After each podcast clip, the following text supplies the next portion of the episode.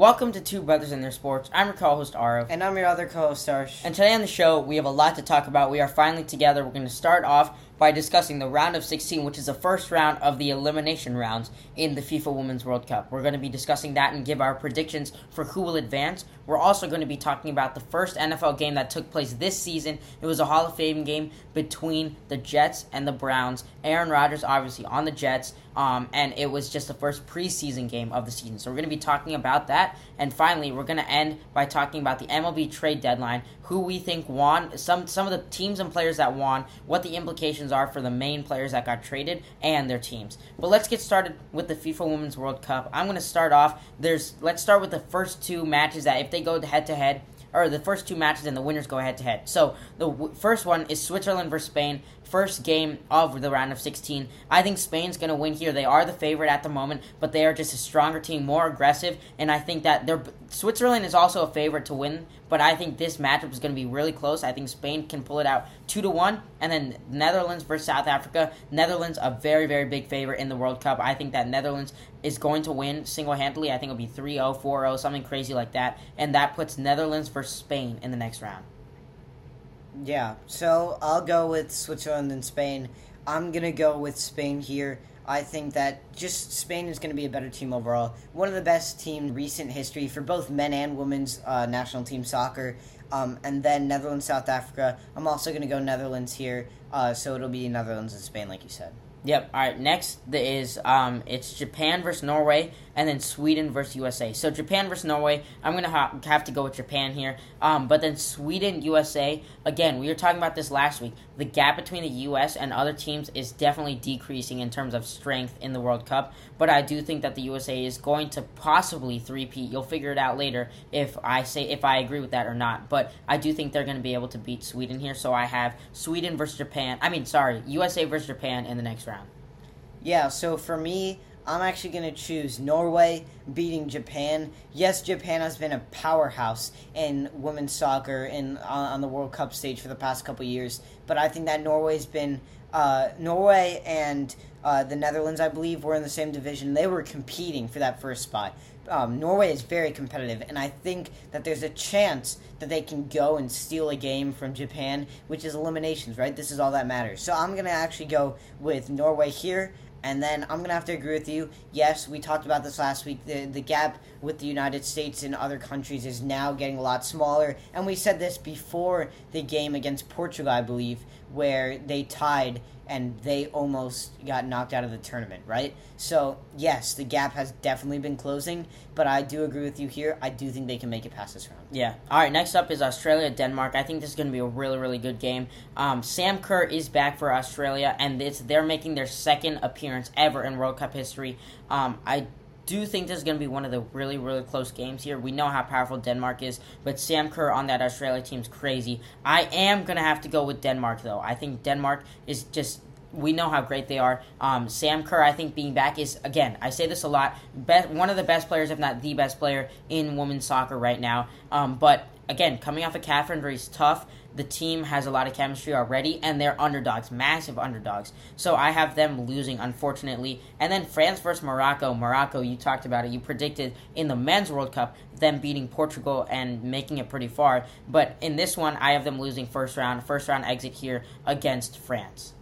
Yeah, so I'm gonna go uh, with Australia actually beating Denmark. Yes, they're underdogs, and I don't really think it comes down to Sam Kerr, right? It's not just her that's carrying the team. Australia is just a very good national team, and I do think that they can pull off this upset. So I have them beating Denmark here, and then France Morocco. I do have. Uh, France winning that. I don't think that Morocco is going to have an upset here as well.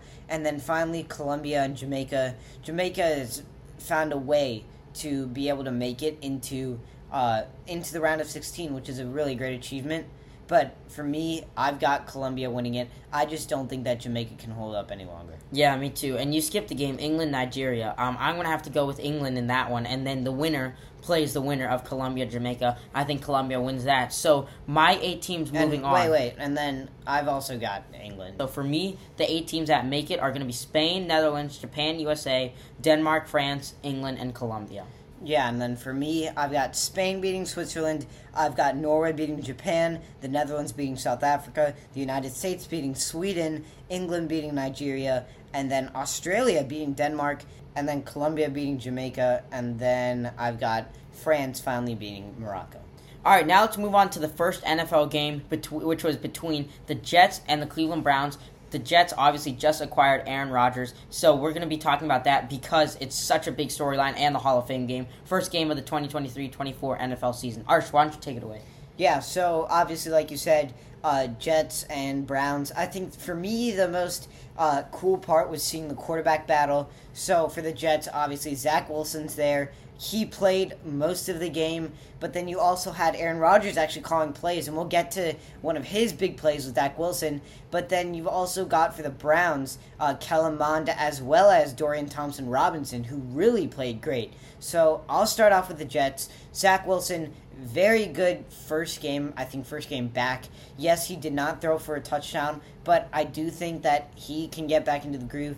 And everyone has hated on Josh uh, on Zach Wilson, but I really do think he does have a backup role in this league. It's not going to be like what we thought he was with the number two overall pick, but he definitely can be a very good backup. He's young, he's got good legs, he can throw the ball, he can really do everything. He just can't do it at a very high level, right? He's just not made for the NFL. And so, as a starter, at that kind of uh, productivity. So I've got him uh, doing pretty well this year as a backup. If they ever need him to go in, he will be a very good replacement. So I've got him there slated at a, having a very good game. Obviously, I haven't seen too much, but I have him high up on my list. And then moving to the Browns, let's just talk about the quarterbacks for now, for me at least. Dorian Thompson Robinson, uh, love what he's done, love what he did at UCLA, and the fact that he was a late round draft pick and has had a, a, chip on his shoulder and did very well last night, uh, and actually uh, threw a touchdown is pretty cool. So I do like that. I think he can also be a very good backup. Hopefully, he can win that role to be the backup to Deshaun Watson. Maybe even eventually overtake him. Although, with Deshaun Watson's contract, I don't know how feasible benching that kind of guy with that much guaranteed money is going to be.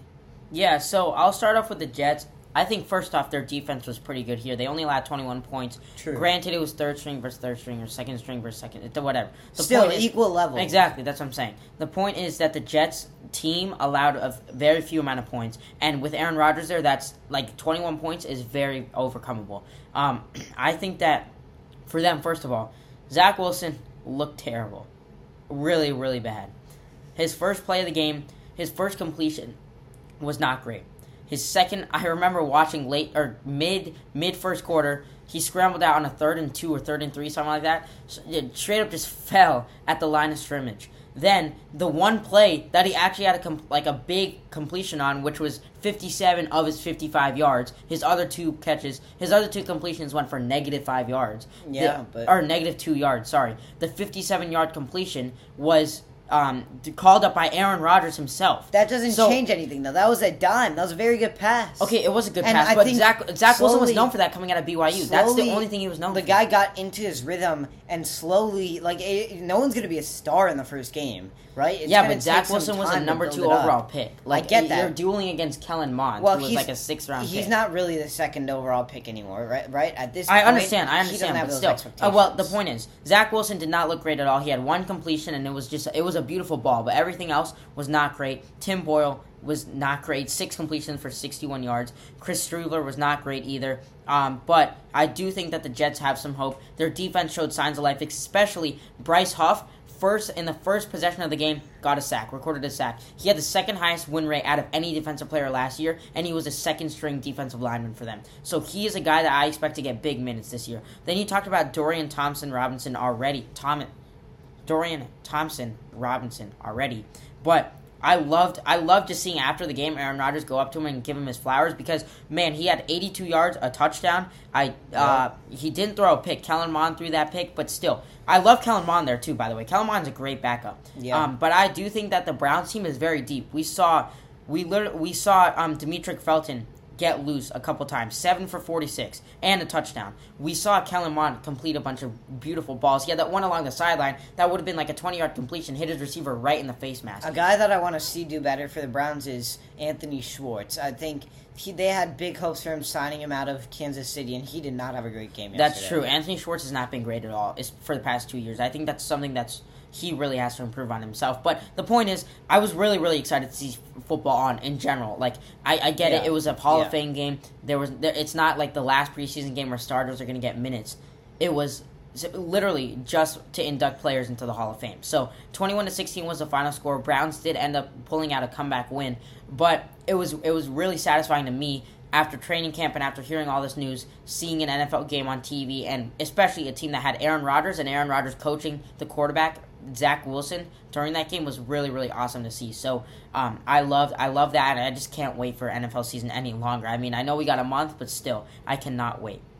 All right, our final topic is going to be the MLB trade deadline. We're going to be talking about some of the biggest trades and acquisitions. So let's start off with Max Scherzer going to the Texas Rangers. This was might have been the earliest trade, the biggest trade that happened the earliest on. So he got traded to the Rangers. I think that the first off for the Rangers, very good. They're getting a guy that that is, is a good pitcher. Um, didn't didn't pan out for the Mets like he wanted to, but I think that he is going to be a factor for them. He was on the mound last night and he played pretty well. I think that him going to the Rangers again for that organization, they have a face, a guy that won a World Series is the face of can now be the face of that pitching of that pitching like group. I love that for the Rangers, so I think that it's a very good acquisition for them.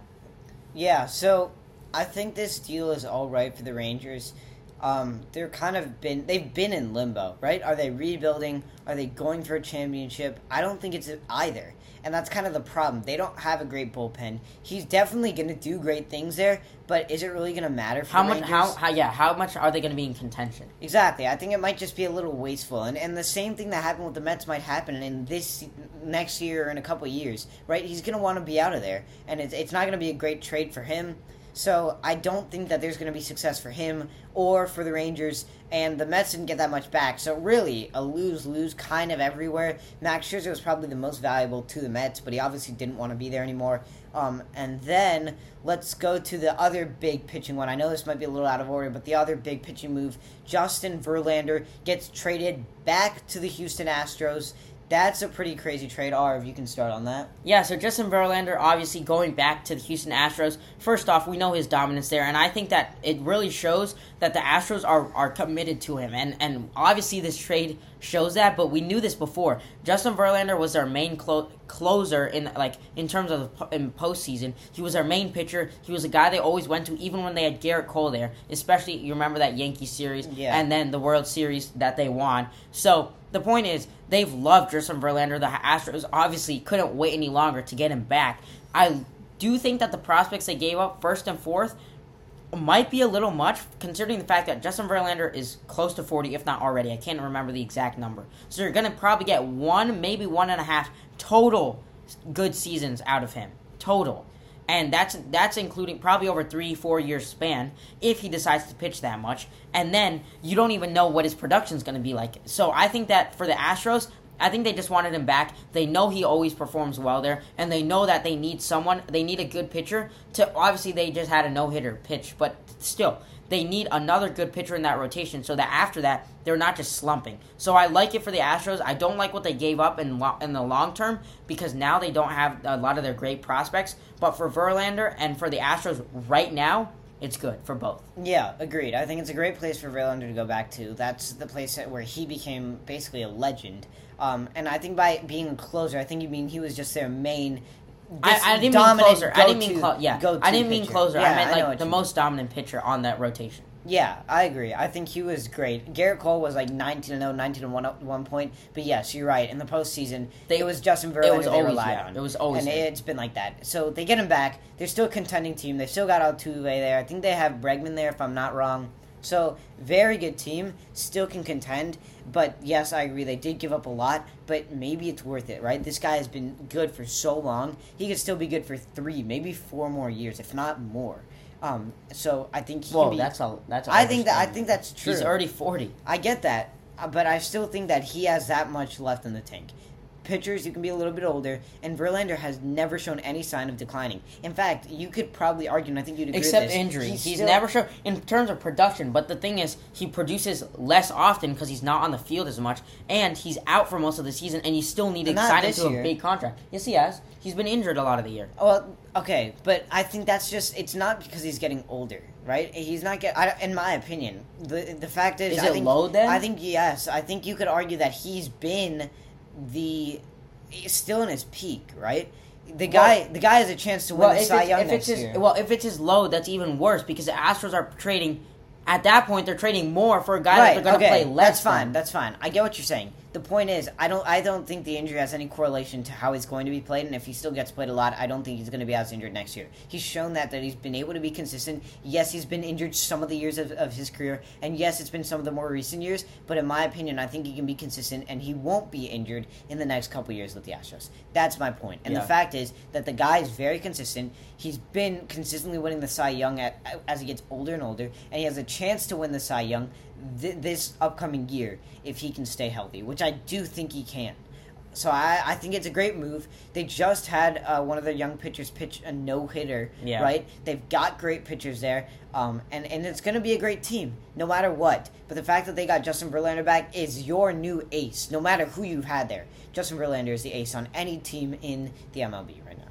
Uh, I don't know if that's true, but then finally, let's talk about Jack Flaherty, who got traded from the St. Louis Cardinals and is now on the Baltimore Orioles. First off, I love this trade, getting Jack Flaherty on a possible contender. Um, also, we know that the Orioles are they before the All Star break, they were well positioned to make a postseason run. They were one of the contenders to make a late postseason run. So the adding adding Jack Flaherty to their rotation and a guy that is has always been great, especially the, or not always, but this season in all of his appearances has been great. Is good for the Orioles. They don't have any really really good pitchers, standout pitchers at the moment, so that'll be good for them. It'll also improve their team overall, obviously as expected, allowing less runs. They have to score less runs to win, and I think it'll help them get back to that postseason form that they were at before. They've dipped they've dipped a little bit, but I think they can come back up with this addition. I hate this move, and I hate it Wow. because the Yankees are going to suffer. I love it for the Orioles. I think it's a great, great idea, right? They're going to make a very big run at the AL East title. No, I don't think that there's going to be other teams that can compete, especially not the Yankees. The Yankees' chances get just got lowered. And if you guys didn't know, we're huge Yankees fans, right? Yeah. They've been horrible this year, according to the rest of the Mm, Not teams. horrible, but they've in, been pretty in, bad. in Relation to their past yes, years, No, yeah. their past years and also in comparison to the AL East. Okay. they're the worst Yes, in the yes, AL East, and to Yankees fans and to Yan- the Yankees organization, that is horrible. Yeah. um, it's the first time they've done that in years. Yeah. but anyway. Um, great move by the Orioles. think it's going to help propel their chances to make a deep run, like you said. They definitely could use help at pitching, and that's going to be a great uh, arm to their rotation. So I really like this move, and I, I hate it as a Yankees fan, but if I was an Orioles fan, I'd be very excited.